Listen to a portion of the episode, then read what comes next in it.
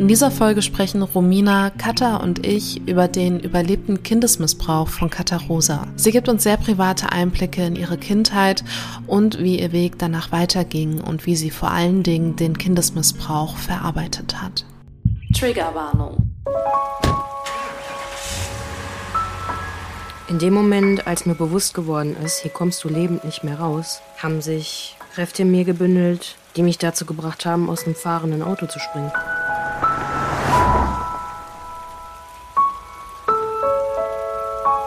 Ja klar. Ähm, komm vorbei.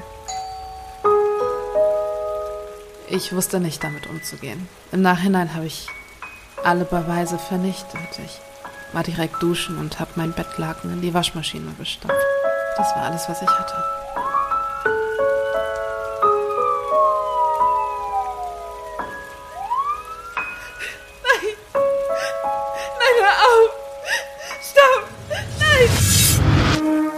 Gefährtinnen. Der Podcast über sexualisierte Gewalt mit Romina Maria Rullo und mir, Shannon Gede.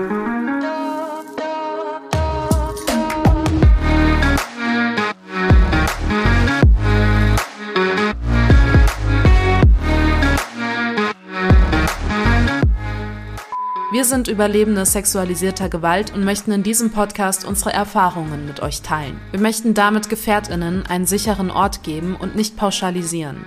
Für die folgende Episode Gefährtinnen sprechen wir eine allgemeine Triggerwarnung aus. Heute sind wir wieder zu dritt. Ja, also erstmal herzlich willkommen und äh, schön, dich zu sehen und zu hören. Katha! Ich freue mich hier zu sein. Danke für die Einladung. Sehr, sehr gerne. Bin sehr gespannt. Katha und ich, äh, wir kennen uns ja schon so ein bisschen. Wir haben ja schon den ein oder anderen Podcast aufgenommen, aber ihr beide, ihr kennt euch noch gar nicht. Und ich habe auch Katha schon vorhin gesagt, die Romina, die hat mal ganz bewusst ganz, ganz wenig in unsere beiden schon vorproduzierten Sachen äh, reingehört, damit sie so ein bisschen so ein, ich sag mal, un, ungeformtes Bild von dir hat, auch jetzt in dieser Folge. Und ähm, ich glaube aber auch unsere HörerInnen hier bei GefährtInnen ähm, kennen dich vielleicht noch gar nicht und deine Geschichte noch gar nicht und wissen gar nicht so genau, auf welchen Aspekt wir heute eingehen wollen. Und den greife ich mal vorweg. Wir sprechen ja über Kindesmissbrauch, den du leider überleben musstest.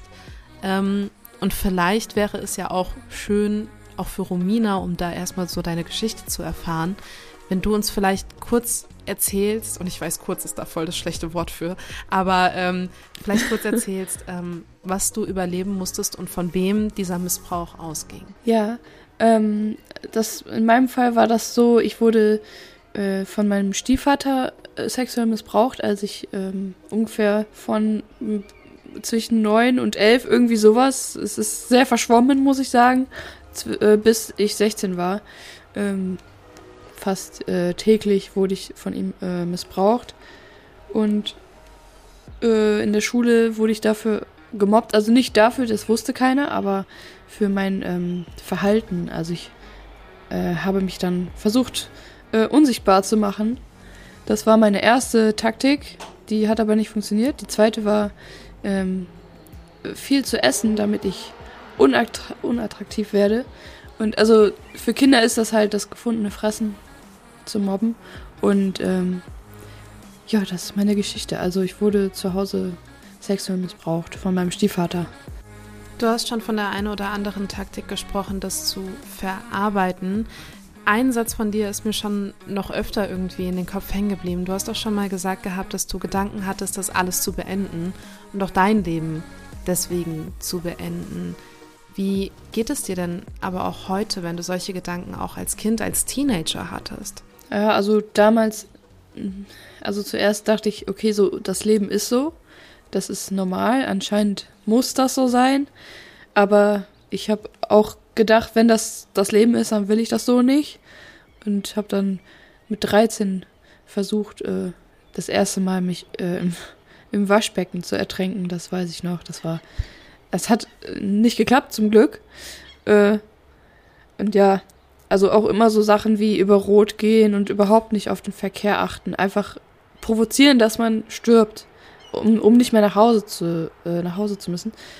Ähm, ja, und also wenn ich heute darüber nachdenke, bin ich echt froh, dass es nicht geklappt hat, also dass ich überlebt habe, äh, weil das Leben so schön ist. es ist einfach so schön. Und ähm, ja, ich bin wirklich froh, dass es nicht geklappt hat. Und ähm, damals hätte ich niemals gedacht, dass das Leben für mich nochmal schön wird oder dass ich jemals glücklich sein kann. Also, ähm, wenn du das so sagst und erzählst und ähm, bei mir blitzen immer sehr schnell so Bildchen im Kopf auch auf und ich hatte gerade so ein schönes Bild jetzt auch im Kopf, ähm, was ich anlehnt mit meiner Frage an dich auch ähm, einmal darstellen möchte. So, ja, wie ganz viele mh, hm, kennt ihr ähm, von einer Versicherungsmarke diese goldenen Engelsflügel? Ja. Und ich glaube, keine Schleichwerbung, weil ich glaube, das ist die Provinzial. Ja, ja, genau. Und ähm, wenn du das so sagst, ähm, das, das macht auch was mit mir. Also ich habe sehr viel Respekt auch heute vor dieser Folge gehabt, weil ich das unfassbar äh, wertvoll finde und auch sehr, ähm, ja, nochmal eine ganz andere Nummer für mich jetzt auch wirklich ist, im Bereich Kindesmissbrauch mit Betroffenen zu sprechen. Und ähm, ich finde es auf jeden Fall sehr schön, dass sehr viele Schutzengel unterwegs waren. Wenn du davon sprichst, dass eine rote Ampel da ist oder so, das ähm, wirkt auf jeden Fall auf mich gerade. Und ähm, gab es für dich diesen Moment in der Zeit, in dieser geraumen Zeit auch, wo du für dich erkannt hast, da passiert jetzt gerade was, was nicht richtig ist, das darf nicht so sein, weil du ja auch gerade gesagt hast, das muss wohl so sein, das Leben. Gab es dann diesen Punkt, wo du gesagt hast, nein, das ist nicht so, das ist nicht richtig, was passiert? Ja, ähm, im, also ja, je älter ich wurde ähm, und auch der Unterricht wurde dann in der Schule ja auch mehr Richtung Sexualkundeunterricht.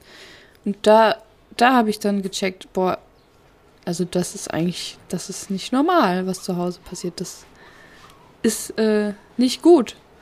Und ich möchte das auch gar nicht. Und also für mich war es halt schlimm, dass ich halt schon wusste, wa was ein Penis ist und so. Und ich wollte das gar nicht. Also ich, ich wäre auch lieber einfach Kind gewesen, hätte das so entdeckt, ganz normal entdeckt, wie alle anderen auch einfach. Ähm, ja, und da, das war auch so die Woche, wo wir so ähm, über, also viel in der Schule über Sex gesprochen haben, wo ich dann auch zum ersten Mal geheult habe. Und da habe ich halt gecheckt, boah, das zu Hause, das ist, äh, ich will nicht mehr nach Hause, das ist echt nicht gut, was da passiert. Ja. Und ähm, gab es da auch Maßnahmen, die, also hast, hattest du dich in der Schule dann jemanden anvertraut, einer Lehrerin oder äh, gab es eine Person, die für dich dann da sein konnte? Ja, komischerweise war eine, äh, ein anderes Mädchen, was mich eigentlich gemobbt hat, ähm, hat mitbekommen, dass ich geweint habe, äh, also nachdem über Sex und so gesprochen wurde. Und sie ist dann mit mir rausgegangen auf den Schulhof und äh, äh, hat dann zu mir gesagt, ja, ich, ich habe ich hab's auch erlebt. Also ich habe noch nicht mal gesagt, was passiert ist. Sie hat einfach nur gesagt, ich weiß, was, was in dir vorgeht. Ja. Aber trotzdem hat sie mich weiterhin gemobbt. Also Kinder sind echt komisch. Ich weiß es auch nicht. Ja. Gut, da könnte man jetzt, glaube ich, nochmal einen extra Podcast drüber halten, warum ja, man genau in dem Moment, warum dann solche Sachen so passieren oder auch so eine Person dann trotzdem noch so mit einem umgeht aufgrund von sich selbst wahrscheinlich und vielen anderen Dingen.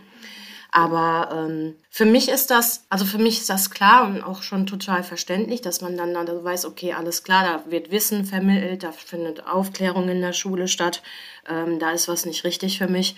Ähm, ich weiß noch nicht, wie die nächsten Schritte waren. Was war für dich der erste Schritt, für dich in die richtige Richtung, dass du aus diesem Szenario auch für dich rausgekommen bist? Bist du da zu einer Anlaufstelle gegangen oder hast du da äh, ähm, Hilfe bekommen im Außen oder hast du das aus eigener Kraft gemacht und irgendwie Stickum, dass es vielleicht auch noch keiner mitbekommt? Also als ich dann mal begriffen habe, dass das nicht richtig ist, was zu Hause passiert, ähm, ging das leider trotzdem noch eine Weile äh, weiter. Ich habe mich dann meiner Mutter anvertraut am Ende. Also, ähm, ich habe mich aber nur getraut, weil äh, meine Mutter und mein Stiefvater haben sich äh, zu der Zeit sowieso schon sehr oft gestritten. Und äh, ja, ich habe ihn halt auch gehasst und ich ähm, habe gedacht, okay, jetzt ist vielleicht ein guter Moment meiner Mutter mal zu sagen, was eigentlich abgeht. Äh, wenn sie eh äh, gerade nicht gut auf ihn zu sprechen ist. Weil es war natürlich immer diese Angst da, dass meine Mutter mir nicht glaubt und ähm, aus Liebe zu ihm dann irgendwie sagt, nee, das denkst du dir aus. Ähm, ja, genau, also das war, das weiß ich noch genau, da waren wir bei der Impfung für äh, ähm, Gebärmutter-Halskrebs und dann sind wir danach im Auto gefahren, meine Schwester, meine Mutter und ich und dann ähm, ich weiß nicht mehr, wie wir auf das Thema gekommen sind. Ich weiß nur, dass es immer mehr in die Richtung äh, ging, dass ich ihr versucht habe zu sagen, Mama, dein Freund packt mich an. So. Und äh, da weiß ich noch genau, wie ich in den Rückspiegel geguckt habe und meine Schwester, wir haben nie darüber gesprochen, aber die wusste genau, was ich jetzt sagen will. Und sie hat nur den Kopf geschüttelt von wegen, nee, mach's nicht. Weil sie Angst hatte vor den Konsequenzen. Und dann habe ich nur gesagt, so doch, also Kopf geschüttelt, so doch, jetzt, jetzt muss es raus. Und dann habe ich es meiner Mutter dann erzählt und sie ist voll ausgerastet und hat ihn dann auch rausgeworfen und ähm, ihn zur Rede gestellt ähm, und ist mit uns zur Polizei gegangen. Also, ja, das war so der Moment, wo, wo ähm, sich das Ganze äh, endlich äh, aufgelöst hat. Also, genau. Gott sei Dank ist es ja nicht selbstverständlich. Äh, also Gott sei Dank war meine Mutter da und es gibt ja auch ganz andere Reaktionen. Ja. Du hattest ja auch einen Gerichtsprozess ähm, und hast da ja keine gerechte Strafe für dich erfahren dürfen. Ähm, würdest du denn heutzutage sagen, dass es besser war, das alles irgendwie als und verstehe mich da nicht falsch, es ist nie gut, Missbrauch zu erfahren. Aber findest du, du ähm, hattest mehr vielleicht auch nicht realisiert oder mehr nicht wahrgenommen, dadurch, dass du ein Kind warst? Oder würdest du sagen, es ist ähm, eindeutig für dich einfacher zu verarbeiten und zu realisieren, ähm, wenn man in einem Erwachsenenalter einen Missbrauch erfährt? Also wo sie oder siehst du da überhaupt einen Unterschied im Alter, um sowas zu verarbeiten? Ich würde sagen, jetzt, äh, dass ich es auf jeden Fall jetzt erst verarbeitet habe im Erwachsenenalter. Und äh, vieles aus meiner Kindheit ist wie weg. Also das ist einfach weg. Äh, weiß ich nicht, wohin ist es einfach verschwunden. Ähm, was vielleicht auch so ein Schutzmechanismus ist. Ähm, ja, also damals als Kind äh, habe ich halt echt gedacht, so, das, das, ist, das ist so. Äh, deshalb konnte ich das da jetzt nicht äh, wirklich verarbeiten, äh, weil ich gar nicht wusste, was ich verarbeiten soll. Im Kern ist es ja ähm, eigentlich für mich auch sehr schwierig zu fragen, ob man besser als Kind einen Missbrauch erlebt oder lieber als erwachsene Person Missbrauch erlebt, um, um, weißt du, um, um das überhaupt verarbeiten zu realisieren zu können und sonstiges, weil egal zu welchem Alter es ist ein Missbrauch und er ist schlimm so, ne? Ähm, das ist überhaupt nicht zu relativieren, in welchem Alter. Nur ich als ähm, also im Erwachsenenalter missbrauchte Person, kann mir eben nicht vorstellen, wie das ist, wenn man als Kind sowas erfährt und was das für Namen hinterlässt. Und ähm, deshalb, ja, habe ich mich mal an die Frage herangetraut, die ich dir auch so noch nie gestellt habe. Aber ähm, ich weiß nicht, ob, ob du die überhaupt beantworten kannst, weil du ja auch nur die eine Perspektive hast. Ich könnte auch nicht aus der Kindesperspektive sprechen. Ich würde mich jetzt einfach aus dem Fenster lehnen und sagen, dass das wahrscheinlich als Kind schwieriger ist. Glaube ich. Also vielleicht auch nicht. Also wenn man als erwachsene Person schon Erfahrung hat mit Sex, ist das vielleicht ja, erträglicher, würde ich jetzt nicht sagen. Also vielleicht ähm, besser zu begreifen einfach, was passiert ist. Und äh, also als Kind mh, mm, ist halt dieser Moment, wenn du verstehst, ey, das, was da passiert das ist, das fühlt sich nicht gut an und ich weiß jetzt auch warum. Das war so, ähm, also vor allem halt, wenn es von jemandem ist, dem man halt äh, vertraut, mit dem man zusammen lebt. Ja, also ich glaube, für, für mich, ich kann nur für mich sprechen, ich glaube, wenn mir das heute passieren würde, wäre das für mich, glaube ich, nicht so schlimm wie damals. Ja. Also vielleicht auch, weil ich damit schon Erfahrung habe und dann denke, ja gut, äh, ich kenne das ja schon. So. Also, das macht es nicht besser, aber irgendwie glaube ich, dass es dann. Ähm, ja, vielleicht. Ich weiß es, aber ich habe es ja zum Glück im Erwachsenenalter nicht erlebt. Ähm. Ich kann auch voll nachfühlen, dass jetzt gerade so Worte wie dann ist es besser oder dann ne äh, total blöd sich anhören oder oder das auch gar nicht so die richtigen Worte dafür sind. Ich glaube, es ist auch sehr schwierig dafür richtige Worte zu finden. Aber ähm, ich weiß halt nicht, ähm, wie wie würdest du denn sagen, ähm, wie, wie fühlt sich das an als Kind, das dann zu realisieren und, und in der Situation dann zu sein, weil als erwachsene Person weiß man ja so grob, okay, ich gehe zur Polizei und ich krieg da und da Hilfe und da und da gibt's irgendwie ne, die und die rechtlichen Konsequenzen. Als Kind hat man da ja rüber überhaupt gar keine Ahnung. Ähm, magst du uns vielleicht zurücknehmen zu dem Moment, wo du eben und zu der Gefühlslage, wo du eben realisiert hast, okay, hier lief was falsch und, und das lief jetzt nicht nur einmal falsch, sondern mehrere Male. Ähm, wie fühlt sich das an als Kind? Beziehungsweise hast du überhaupt was gefühlt oder gibt es vielleicht den Moment, wo du schaffen konntest, auch einfach alles abzuschalten?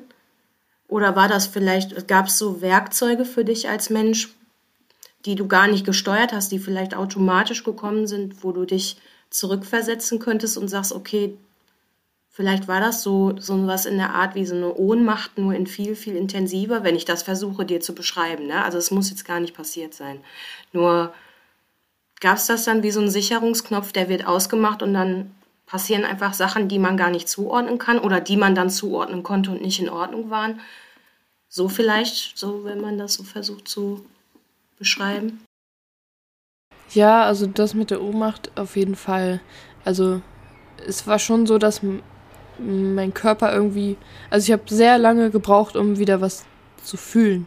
Also ich habe wirklich so einen Schutzmechanismus gehabt, der sagt, okay, jetzt einfach Knopf aus und äh, einfach ertragen, aber ähm, äh, nichts fühlen. Also, ähm, äh, was wollte ich noch sagen? Ich wollte irgendwas sagen. Äh, was halt auch fies ist, wenn man ein Kind ist. Kinder sind ja auch neugierig. Also ich gebe halt auch zu, ich war natürlich auch neugierig äh, auf alles. So. Aber das heißt ja nicht, dass ich es irgendwie schön fand oder ähm, Spaß daran hatte, dass das äh, passiert. Also es hieß halt immer, es, wir kuscheln ja nur. Wir kuscheln nur und dann auf einmal ging die Hand dahin und dahin und das war alles nur kuscheln. So.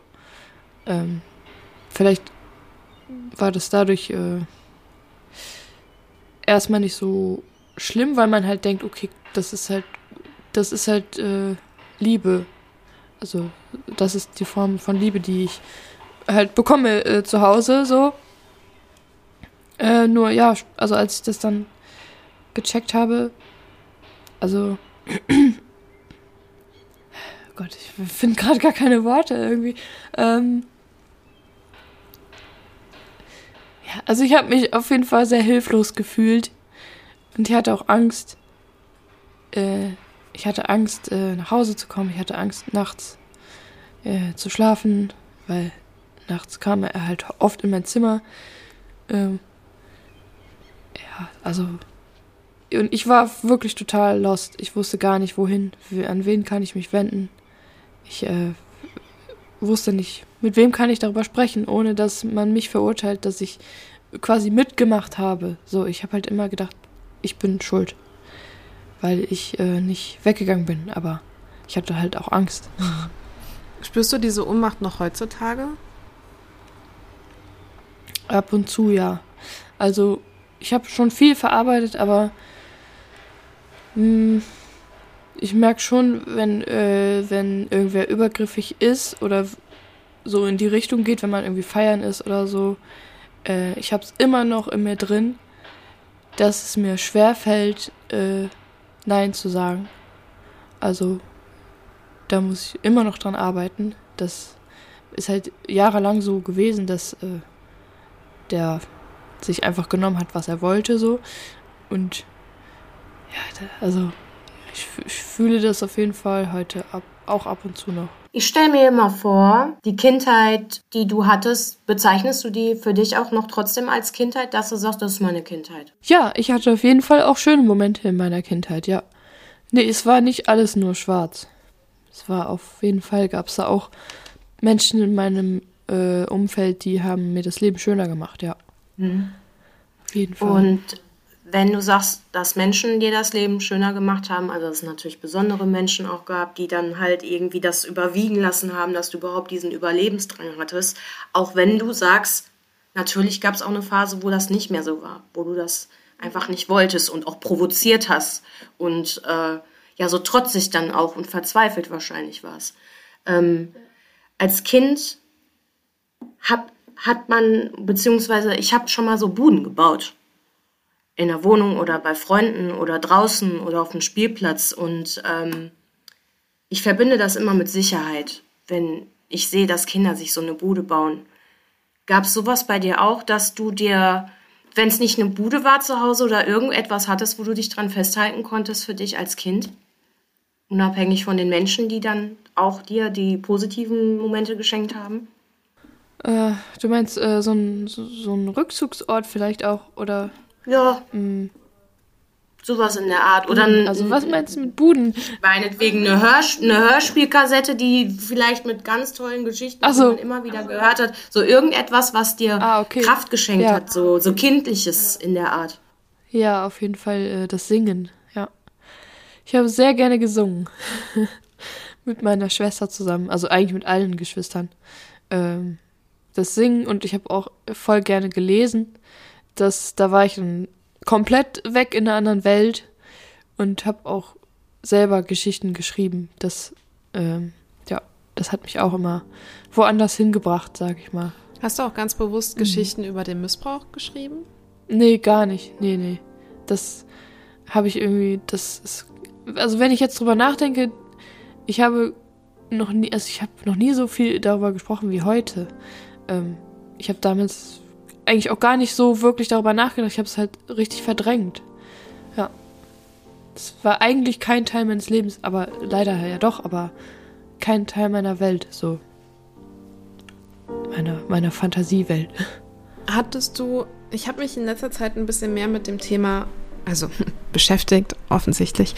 Ich habe eine Geschichte ähm, gehört gehabt, ähm, die mir erstmal bewusst gemacht hat, dass natürlich auch diese Angst bestehen kann, dass man ähm, durch Missbrauch ähm, nicht nur körperliche und psychische und physische Schäden von sich tragen kann, sondern eben auch, ähm, ja, gegebenenfalls eine Schwangerschaft davon ähm, entsteht und Menschen eben mit ähm, der Entscheidung dann auch im Leben ähm, leben müssen, ob sie dieses Kind behalten oder nicht. Hattest du zu irgendeinem Zeitpunkt solche Ängste? Äh, nee da, also der Missbrauch, also ich wurde nicht äh, vergewaltigt, Gott sei Dank. Ähm, also es war äh, nie irgendwie sein Penis irgendwie in mir drin. Ja, Gott sei Dank. Also diese Ängste hatte ich zum Glück nicht. Ähm, auch nicht, als ich meine Tage bekommen habe, da auch nicht. Nee. Hm. Okay. Nee, gut. Das, also das ist ja gut, dass du diese Ängste nicht hattest. Nichtsdestotrotz ähm, hattest du ja sicherlich ähm, Folgen des Missbrauchs, äh, mit denen du umgehen musstest. Würdest du sagen, du hattest ein körperliches Traumata oder war das ein psychisches Traumata, was du hast? Hast du ein Traumata?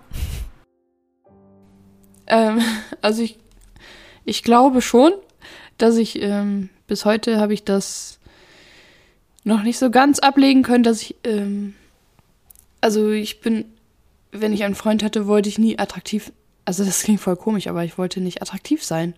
Äh, also ich habe mich in, um meinen Körper nicht gekümmert. Bis heute äh, immer noch, das ist immer noch in mir drin, ähm, dass ich einfach nicht will, dass Männer mich äh, attraktiv finden. ich trage äh, immer fette Hoodies, so. Ähm, ja, das ist auf jeden Fall noch drin. Das, ich würde sagen, das ist ein, äh, ein Trauma auf jeden Fall übrig geblieben noch. Wie gehst du damit um, ähm, dass er heutzutage wieder in einer Beziehung ist mit Kindern? Ähm, ja, also ich habe äh, den Gedanken an ihn schon sehr weit weg. Also ich ähm, frage mich eigentlich überhaupt null, was er macht oder ähm, nur damals, als ich davon gehört habe, habe ich natürlich schon gedacht, oh nein, die armen Kinder, hoffentlich lässt er die Finger bei sich. Ja. Siehst du dich dann irgend oder hast du dich zu irgendeinem Zeitpunkt in irgendeiner Verantwortung gefühlt, da was machen zu müssen? Weil ich meine, mit deiner Musik ähm, trägst du ja auch eine gewisse, ich sag mal, eine Verantwortung, die dir zugeschrieben wird, die du jetzt nicht bewusst irgendwie angenommen hast und gesagt hast, ey, aber die dir automatisch zugeschrieben wird, dadurch, dass du eben dein, dein, deine Geschichte auch in einem Lied ähm, quasi niedergeschrieben hast. Ähm, hast du diesen Kindern oder dieser Familie gegenüber irgendwann mal dieses Gefühl gehabt oder ist das Selbstschutz von dir auch bewusst nicht darüber nachzudenken? Äh, ich glaube, ich habe da nicht so drüber nachgedacht. Nee, ich habe gedacht, okay, das, das Thema ist für mich jetzt abgeschlossen. Ich will mit dem, ich will den nicht mehr in meinen Gedanken haben. Ähm, ich habe halt, wie gesagt, nur gedacht, oh nein, die armen Kinder. Aber, äh, also damals, da war ich äh, 18 oder so. Und da war ich auch noch überhaupt nicht so weit wie jetzt. Also jetzt wäre vielleicht anders. Ich weiß aber nicht, was, ob er jetzt noch jemanden hat oder nicht. Ähm, nee, aber damals dachte ich nur, oh Gott sei Dank bin ich hier los. So. Ja. Hey, schon gewusst? Werbung. Ist Luisa hier? Mit dieser Frage können Frauen und Mädchen in Kneipen, Cafés und anderen teilnehmenden Einrichtungen das Personal diskret nach Hilfe fragen, wenn sie sich unwohl, belästigt oder bedrängt fühlen. Die Kampagne Luisa ist hier wurde 2016 von der Beratungsstelle Frauennotruf Münster initiiert. Sie wurde deutschlandweit und im deutschsprachigen Ausland von zahlreichen Städten und Regionen übernommen. Weitere Infos zur Kampagne findest du unter www.luisa-ist-hier.de. Und jetzt zurück zur Folge. Man braucht halt gar keine Details, um ungefähr zu verstehen, auch wenn du nach versuchst nach Worten zu ringen. Du hast ja geschildert, dass äh, diese Dinge nicht mehr so ganz da sind und dass das auch okay ist für dich, dass du auch sagst, dass es so eine Art wie so ein Schutz für dich auch ist, dass man sich nicht immer in diese Vergangenheit reinbeamen muss oder ungewollt. Ähm, wenn wir aber von ungewollt sprechen, gibt es für dich denn auch noch im Nachhinein jetzt in deiner Situation, dass dich das schon ungewollt einholt oder hast du das soweit, sagen wir mal ganz trocken, im Griff? Nee, das passiert mir nicht mehr. Also vor vielleicht vor drei, vier Jahren auf jeden Fall. Da kam das immer mal wieder hoch, vor allem irgendwie, wenn ich Sex hatte mit irgendwem. Aber jetzt, es ist, ich komme Gott sei Dank sehr gut klar. Ja, also auch, ich denke, das hat auch viel mit dem, mit dem Lied zu tun, was ich letztes Jahr äh, geschrieben habe, das hat mir auch sehr geholfen und auch dann die ganzen Geschichten von anderen zu hören. Also dieses Gefühl, dass man nicht alleine ist und auch endlich mal oft darüber zu sprechen, das hat alles sehr, sehr geholfen, ja. Wann war das für dich so das erste Mal, dass du dann auch mit Betroffenen dich verbunden hast? So diese, dieser besondere Moment, finde ich, wo du natürlich zum einen in der Schule damals eine Person getroffen hast, auch wenn das dann nachher noch mit dem Mobbing, das war ja nicht so schön, aber so ein Mensch, wo du dann irgendwie plötzlich Vertrauen hast, obwohl ihr gar nicht so Gab es das so, diesen Moment? So eine unbekannte Betroffene, also eine unbekannte betroffene Person? Ähm, ich, boah, äh, ja, also so ähm, später dann in der Schule, also in der Berufsschule, ähm, hab, meine beste Freundin hat mir dann erzählt, dass sie auch ähm, Sachen erlebt hat äh, äh, in ihrem Praktikum. Und ähm, ja, das war, das war so ein Moment, wo ich dachte, boah, ich bin nicht immer, ich bin nicht mehr allein und es ist okay, darüber zu reden. Ähm, ja, und auch noch eine Kindheitsfreundin, die, also mit der habe ich auch mal darüber gesprochen. Da sind dann auch Sachen rausgekommen, die hätte ich nie gedacht. Und manchmal habe ich dann schon gedacht, boah, das wäre cool gewesen, wenn man damals schon darüber gesprochen hätte. Dann hätte man sich nicht so alleine gefühlt. Aber wir haben uns halt alle nicht getraut, es irgendwem zu sagen. Warum denkst du denn für dich ganz persönlich, weil beurteilen kannst du es wahrscheinlich äh, faktisch gar nicht, ähm, warum denkst du, wurde dein Stiefvater denn zum Täter? Ähm, äh, ja, ich habe tatsächlich jetzt in der letzten Zeit, so in den letzten zwei Jahren, öfter darüber nachgedacht, was einen Menschen dazu bewegt, sowas zu tun.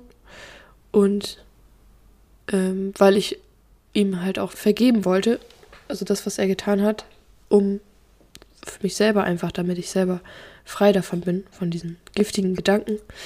Und ähm, bin zu dem Entschluss gekommen, dass er selber eine sehr schwierige Kindheit hatte. Ist in einem Kinderheim groß geworden, keine Liebe von Eltern, äh, überall irgendwie Drogen um ihn herum und ich glaube, dass er selber einfach auch ein bisschen hängen geblieben ist. Also, es klingt jetzt vielleicht komisch, aber dass er einfach, ähm, also wenn ich halt drüber nachdenke, der hat halt früher öfter so Sachen gesagt wie, stell dir mal vor, ich wäre dein Freund und so. Also ich glaube, der war einfach selber noch nicht. Mm, also zum einen denke ich, dass seine eigene Vergangenheit, seine Kindheit äh, da auf jeden Fall was ähm, zu mit zu tun hat. Und ja, dann war es auf jeden Fall das Gefühl von Macht ausüben zu können. Also der war sehr tyrannisch, nicht nur in diesem Bereich, sondern generell äh, in seiner Erziehung. Also wir durften zu Hause wirklich nichts. Wir durften noch nicht mal die Haare föhnen, so und keine Süßigkeiten essen. Und der war sehr, sehr streng und wollte immer seinen Willen äh, durchsetzen. Äh, ja, also zum einen dieses Machtgefühl und dass er selber einfach verkorkst äh, ist, würde ich sagen. Ich habe dich in einem Podcast tatsächlich mal gefragt gehabt, wie es denn deinen Geschwistern damit geht, ähm, dass du jetzt auch öffentlich darüber sprichst, wie es dem persönlich geht, durch die Erfahrungen, die sie auch getan haben, durch das, was sie mitbekommen haben. Und ich glaube, du hattest zu dem Zeitpunkt nicht beantworten können, wie es deinem Bruder geht, weil mit deiner Schwester hast du darüber Stimmt. geredet. Kannst du die Frage heutzutage ja. beantworten?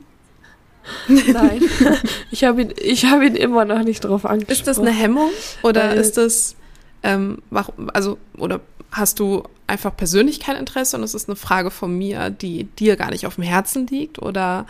Ja, wahrscheinlich schon. Also ähm, ich sehe halt, er kommt gut klar in seinem Leben und ich will irgendwie nicht ihn irgendwie unnötig vielleicht auffühlen oder triggern oder ja, ich, ich vielleicht habe ich auch Angst vor der Antwort, wie es ihm wirklich geht.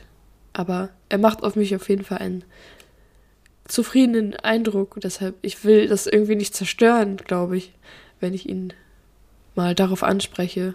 Oder ist es auch, ich meine, ich kenne euch äh, äh, Geschwister unter euch Geschwistern überhaupt gar nicht, aber ähm, ist er für dich auch so eine Art Stütze, ähm, dass er einfach so stark wirkt und, und du da so ein bisschen einen Zufluchtsort findest und, und hast du Angst, dass diese Stütze brechen könnte, weil du auf einmal ein anderes Bild der Person hast und weißt, dass sie ja vielleicht gar nicht so stark ist, wie du sie eingeschätzt hast, im Sinne von, dass sie das gar nicht so verarbeitet hat, wie es wirkt?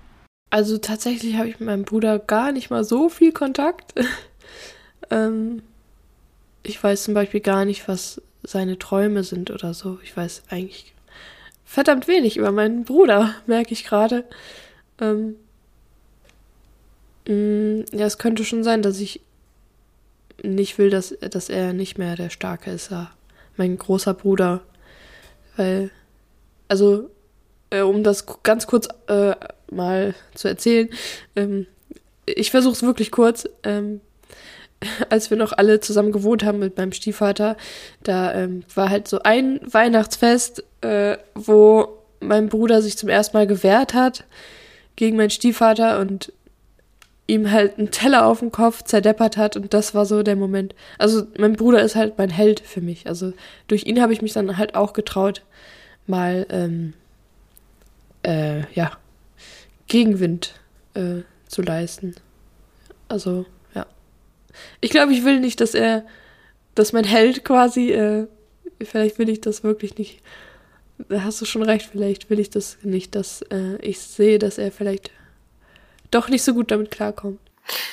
Könnte man ähm, vielleicht sogar davon ausgehen, also man will das jetzt nicht so bewerten, aber könnte man auch davon ausgehen, ähm, ich habe eine einzige Erfahrung in Bezug auf eine Dokumentation, die ich mir mal angeschaut habe. Und da habe ich überhaupt gar keinen Schimmer davon gehabt, dass das wirklich nachher in Bezug auf Kindesmissbrauch, also da war zwar eine Triggerwarnung, Content Notification auf Englisch allerdings.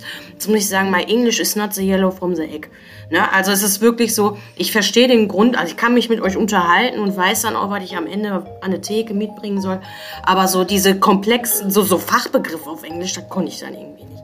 So, und dann habe ich da trotzdem mir angeguckt, da ist ja auch eine Zusammenfassung. Und irgendwie war das so spannend. Und das war, handelte halt von Zwillingen. Und ein Zwilling von beiden wusste, was in seiner Kindheit passiert ist. Das ist alles okay, ne? Man kann ja Entschuldigung, ne, aber sorry, ganz kurz, da kann, nee, nee wir, wir schmunzeln ja nicht wegen der Dokumentation, sondern von deiner Beschreibung, dass da eine Warnung war und du so ganz, wie so, weißt du, ich stell mir das so vor mit so einer Chips, so, aha, keine Ahnung, was die gesagt haben, aha, cool, mach ich. Guck ich mir an. Und dann so, oh, um was geht's denn da? Ja. Andererseits, andererseits muss man auch sagen, ähm, die haben das geschafft, äh, so friedlich alles darzustellen und auch sehr professionell, dass halt immer wieder Interviews stattgefunden haben und ich irgendwie auch irgendwann gemerkt habe, okay, da haben die Eltern wohl irgendwas nicht gemacht, was nicht in Ordnung war. Und dann wusste ich, gut, Jetzt ist aber wie ein Unfall. Ne? Eigentlich willst nicht hingucken, guckst aber hin. Und ich habe es mir trotzdem angeschaut, weil es dann auch am Ende okay war und auch für mich eine sehr wichtige Erfahrung war, weil es waren halt Zwillinge. Eine Person von beiden wusste noch, was in der Kindheit passiert war. Und der Clou ist, die andere Person wusste davon gar nichts und hat dann in der Dokumentation erfahren, dass ihr das passiert ist haben die mit Sicherheit auch geschnitten, sodass das dann auch alles am Ende passt, ne? Auch einfach aus Respekt den Menschen gegenüber. Nur dann denke ich halt an diese, diesen Moment, den du auch gerade geschildert hast, so dieses, man will das dem anderen nicht kaputt machen, man hat Ängste, die man mit sich trägt, ne? man will so dieses, diese Seifenblase, die man halt da sieht, die vielleicht auch aufgebaut worden ist oder auch nicht, man weiß es ja irgendwie jetzt am Ende nicht, ähm, nicht zerstören. Das verbinde ich so ein bisschen damit. Ne? Aber kann könnte das dann auch so sein, wenn du auch sagst, es gibt einfach Dinge, die gar nicht mehr da sind, dass man das einfach komplett nicht wahrgenommen hat? Ja, auf jeden Fall. Also ich habe auch eine Zwillingsschwester, die weiß immer Sachen, die, die weiß ich gar nicht mehr. Also das ist wirklich so. Die weiß ganz viel, viel mehr als ich noch. Viel detaillierter auch. Ja. Ich habe viel verdrängt. Wie geht denn zum Beispiel deine Mama heutzutage damit um? Ähm, die macht sich sehr, sehr viele Vorwürfe. Die sagt immer, ich habe den Schrei meiner Babys nicht gehört, sagt sie immer. Und dann weint sie viel. Und dann sind wir Kinder ehrlich gesagt sogar schon ein bisschen genervt davon, dass sie immer noch, also dass sie eigentlich als, als äh, Meiste immer noch damit zu, daran zu knabbern hat und uns dann ja irgendwie auch immer da wieder dran erinnert, und ähm, wir sagen immer, Mama, es ist alles gut, wir lieben dich. Es ist okay. Du hast es halt nicht mitbekommen. Du hast halt, du warst halt blind vor Liebe. Es ist in Ordnung. Wir vergeben dir. So. Und sagt sie immer, boah, dass ihr noch mit mir redet, das ist so. Äh, ja, also die, die muss auf jeden Fall auch noch einiges aufarbeiten. Aber sie sagt, also auch als ich das Lied äh, rausgebracht habe, da hieß es auch von, von vielen Seiten so, ja, wenn du das machst, werden auch die Leute sich fragen, wo war denn deine Mutter? Und dann könnte es sein, dass deine Mutter einen Shitstorm bekommt. Ich habe natürlich dann mit meiner Mutter darüber gesprochen und sie hat gesagt, ist mir egal, den habe ich verdient, ich habe es ja nicht mitbekommen und wenn ich irgendwie, ähm, also sie sagt dann halt eher, okay, dann ähm, möchte ich halt helfen, dass andere Mütter die Augen öffnen und dass, dass sie aufmerksam sind. Also, ja. Sie will sich auf jeden Fall nicht verkriechen, sondern sie steht dazu und sagt, ja, ich habe es nicht gemerkt und Leute, guckt genau hin. Und dadurch wandelt sie ja den Shitstorm eigentlich zu einer sehr, sehr guten Aufklärungsarbeit um. Also, das ist sehr, sehr, sehr stark, äh, so an die Öffentlichkeit zu gehen und zu sagen, ja, lass den Frust an mir raus, aber ändern kann ich es jetzt auch nicht, aber wir können gemeinsam was ändern, so. Ähm, und ich glaube auch, dass sie damit ja viele Eltern auch abholt, die eben später erfahren, dass ihr Kind Kindesmissbrauch überleben musste, ähm, dass erfahren ja, wenn nicht die Eltern die Täter sind, was leider auch manchmal vorkommt, ähm, die Eltern ja meistens eher viel zu spät so gesehen. Und ich, ich glaube ja nicht oder belehre mich eines Besseren, dass man da hätte wahrscheinlich Anzeichen gehabt, äh, wo man sagt, das ist doch glasklar, sondern ähm, dass das passiert ja auch eigentlich eher so ein bisschen im Untergrund. Und dadurch, dass die Kinder so eingeschüchtert sind, sprechen sie ja auch nicht drüber und verstummen und dann hat man ja keine klaren Signale, ähm, dadurch, dass sie ja selbst keine Gewalt durch ihn erfahren hat, oder? Ja, das stimmt. Ja. Also, ja, vielleicht hätte man es schon ein bisschen, bisschen hätte man es vielleicht doch merken können. Äh, aber meine Mutter äh, hat halt leider ein Problem mit Alkohol und mh, mm, hat halt sehr oft auf der Couch geschlafen äh, und hat halt nichts mitbekommen. Ja. Wie stehst du heute zum Alkohol? Oder hat dich das irgendwie beeinflusst? Äh, ja, auf jeden Fall. Also mh, Alkohol und, und Rauchen. Ähm, also ich trinke Alkohol eigentlich nur, um, um mich zu betrinken, also um den Effekt davon. Äh, also, also ich mag Alkohol nicht, also ich könnte nicht wie meine Mutter wirklich jeden äh, oder äh, muss ja nicht von meiner Mutter jetzt hier erzählen, aber wie äh, Alkoholiker das vielleicht machen, dass die wirklich aufstehen und trinken sich ein Bier, äh, das könnte ich gar nicht, finde ich voll ekelhaft. Ähm, äh, genau wie Rauchen finde ich auch total eklig und das halt auch auch aus meiner Kindheit, weil ich habe nie verstanden, warum rauchen die jetzt die ganze Zeit Kette, das ist ekelhaft und warum trinken die so viel. Äh, deshalb, ich glaube nicht, dass, also ich ähm, trinke gerne Alkohol, um halt Spaß zu haben, aber und, und Hemmungen fallen zu lassen, aber nicht, äh, weil ich es irgendwie brauche jeden Abend oder so. Die Frage kam jetzt auch gar nicht nur wegen ähm, deiner Mama, sondern weil er ja auch oftmals meinte, bring mir mal das Bier ans Bett oder so, ähm, ob, ob Alkohol für dich eben ein Triggerpunkt ist. Ja, es geht, also, also es stimmt schon, ich mag nicht den Geruch von Bier. Also wenn Leute danach riechen, dann denke ich schon so, mh, hm, nicht so geil. Also, ja, das stimmt. Triggert schon ein bisschen, ja. Habe ich noch nie so drüber nachgedacht. Ey, Echt jede Podcast-Folge, man so. könnte ja meinen, man könnte ja meinen, ich habe dir jede Frage schon gestellt und du mir jede Antwort schon gegeben, aber irgendwie habe ich jedes Mal aufs Neue ja, einen Punkt, wo du noch nicht drüber nachgedacht hast. ja, das stimmt. Voll gut. Finde ich gut. Romina, hast du einen Gedanken, den du gerne äußern würdest? Ich habe gerade einfach nur gedacht, als du das auch mit dem Geruch von dem Bier äh, gesagt hattest und das jetzt so aufploppt in dieser Folge und auch irgendwo eine Erkenntnis vielleicht für dich ist, dass ich äh, das sehr bewundere, dass du so viele Dinge aber auch geschafft hast, immer wieder ins für dich Positive umzuwandeln.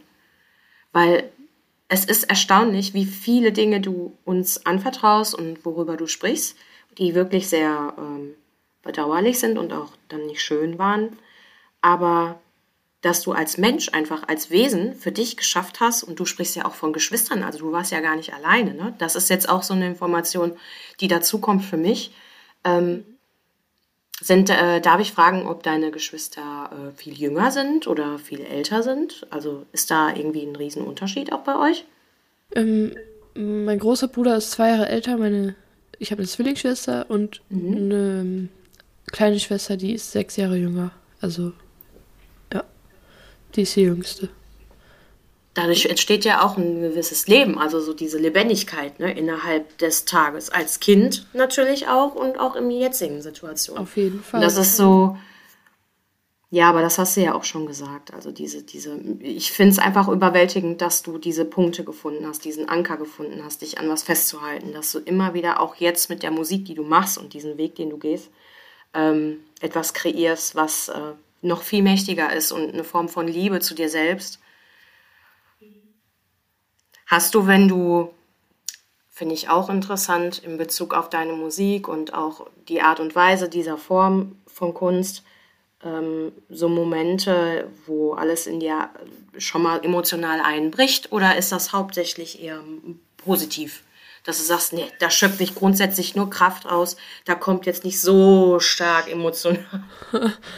Doch, doch, also gestern, äh, da, Tatsächlich, ja. Gestern habe ich so alte Lieder von mir angehört und saß heulend auf der Couch. also, ja, doch. Musik ist, äh, also, wenn ich äh, Lieder singe, die eher traurig sind, dann bin ich auch wirklich traurig. Also, das nimmt mich schon immer wieder, also da bin ich dann voll drin. Wieder, äh, voll im Moment. Und, und fühlst du dich dann danach wie fühlst du dich danach, wenn du dann so traurig warst, beziehungsweise auch so intensiv emotional warst? Geht es dir dann besser oder oftmals auch vielleicht noch einen Moment schlecht und dann wieder gut? Wie würdest du das beschreiben? Ja, doch. Manchmal geht es mir dann, kommt halt auf die Songs an, die ich singe. Da geht es mir dann manchmal nicht so gut. Äh, da muss ich, äh, gehe ich schlafen, meistens. Also wenn es geht, also ähm, außer ich würde jetzt irgendwo auftreten, dann kann ich natürlich nicht schlafen gehen. Aber oh, das, sorry. so, Konzert Gibt vorbei. Kein Song mehr, tschüss. Ah, aber da, ich habe zum Glück äh, ein Umfeld, was mich auffängt, wenn sowas passiert. Ja. Aber es passiert nicht so oft.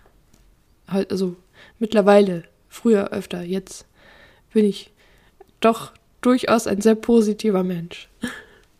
Was würdest du denn sagen, müsste passieren, damit eben Kindesmissbrauch mehr in den gesellschaftlichen Fokus rückt?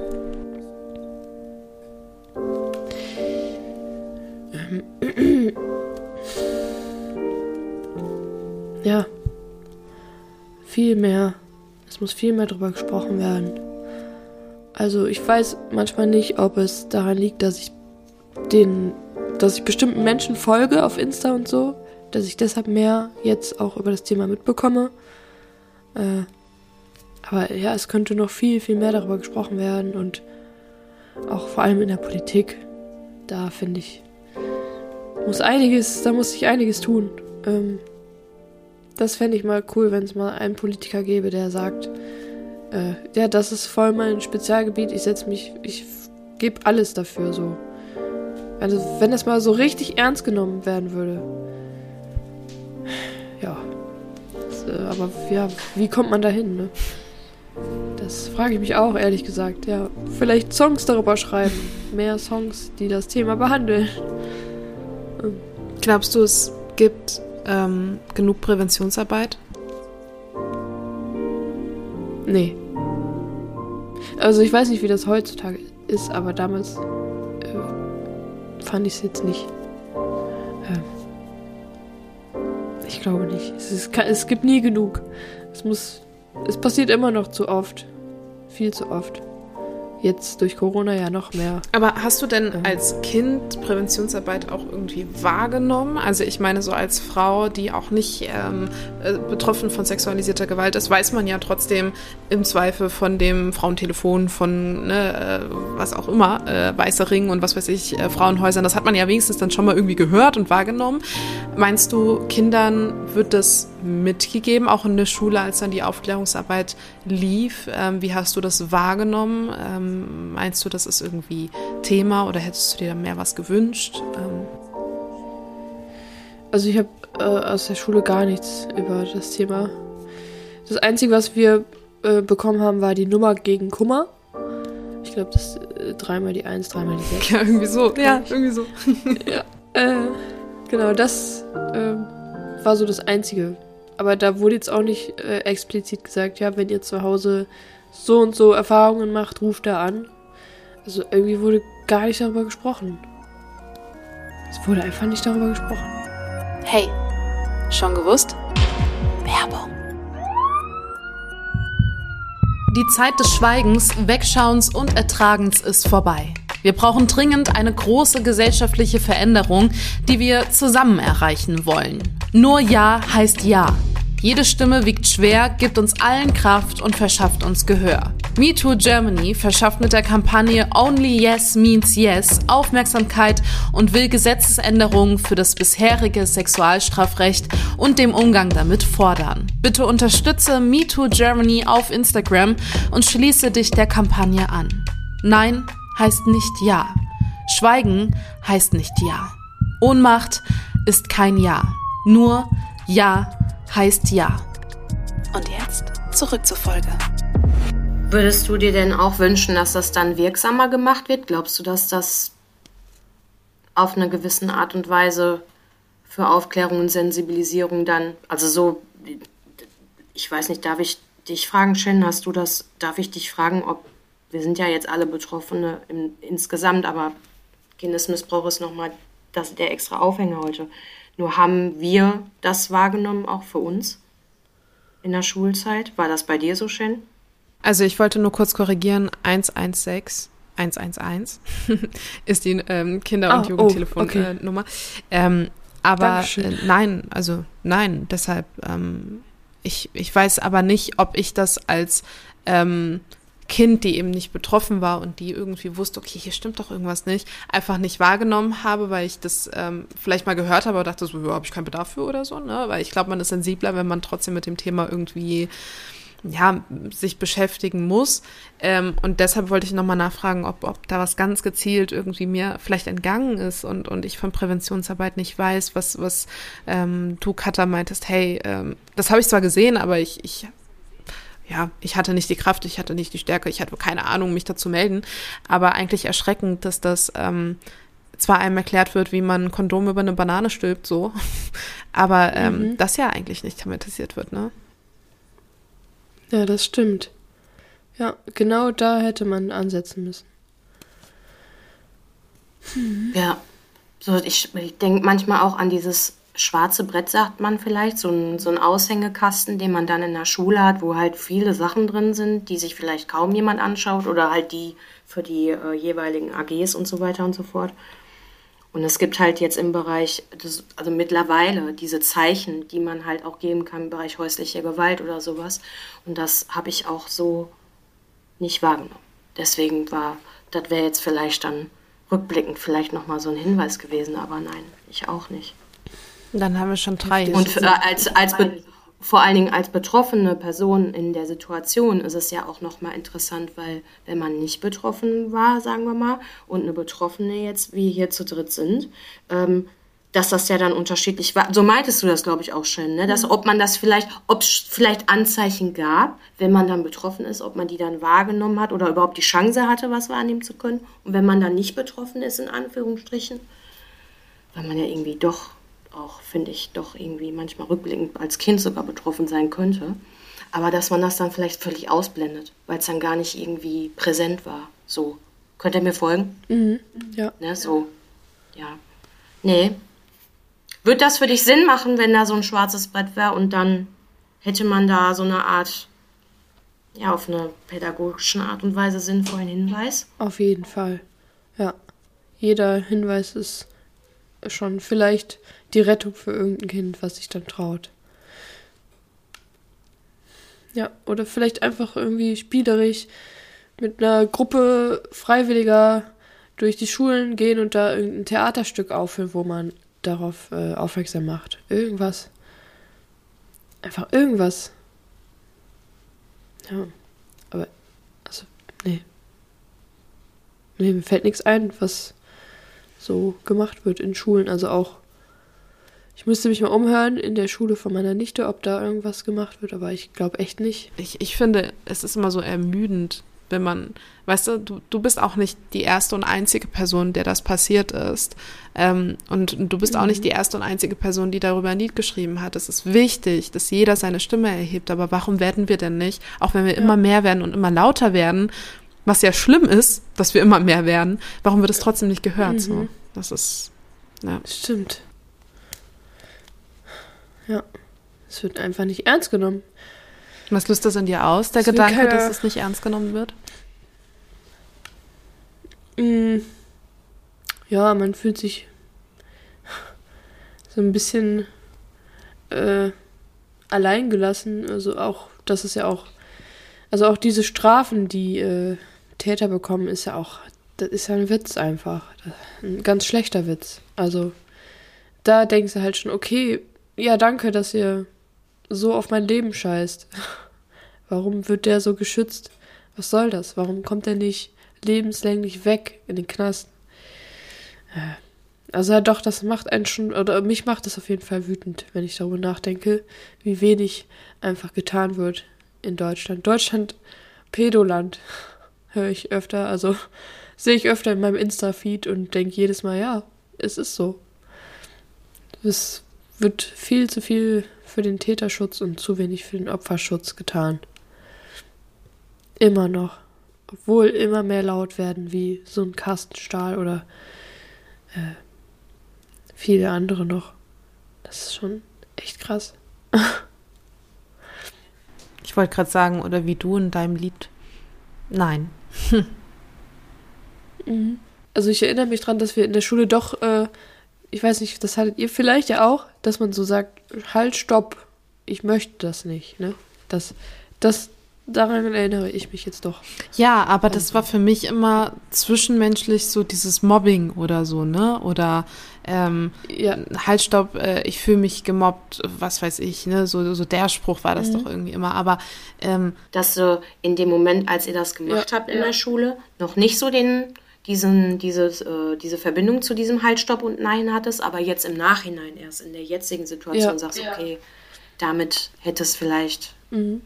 klappen können oder was aufploppen können. Ne? Ja. Da habe ich halt an Fremde gedacht, aber nicht an zu Hause.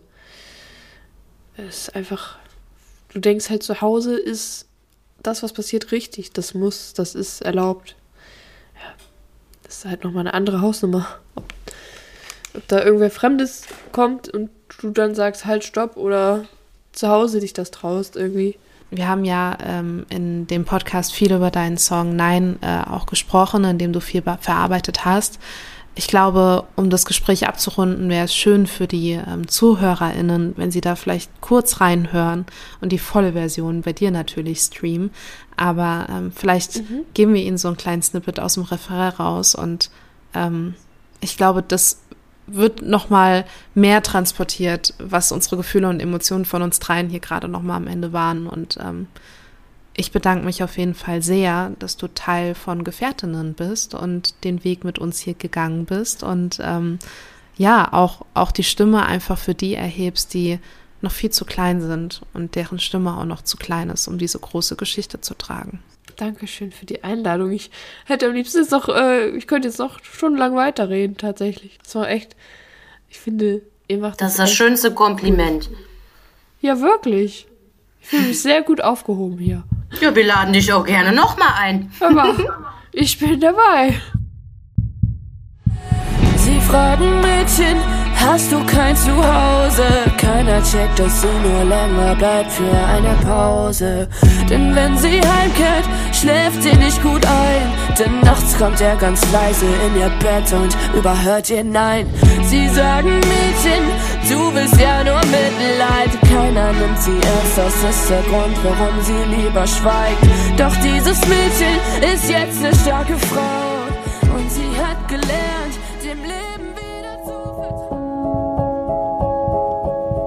Wenn du betroffen bist von Gewalt jeglicher Art, dann wende dich an eine dir vertraute Person.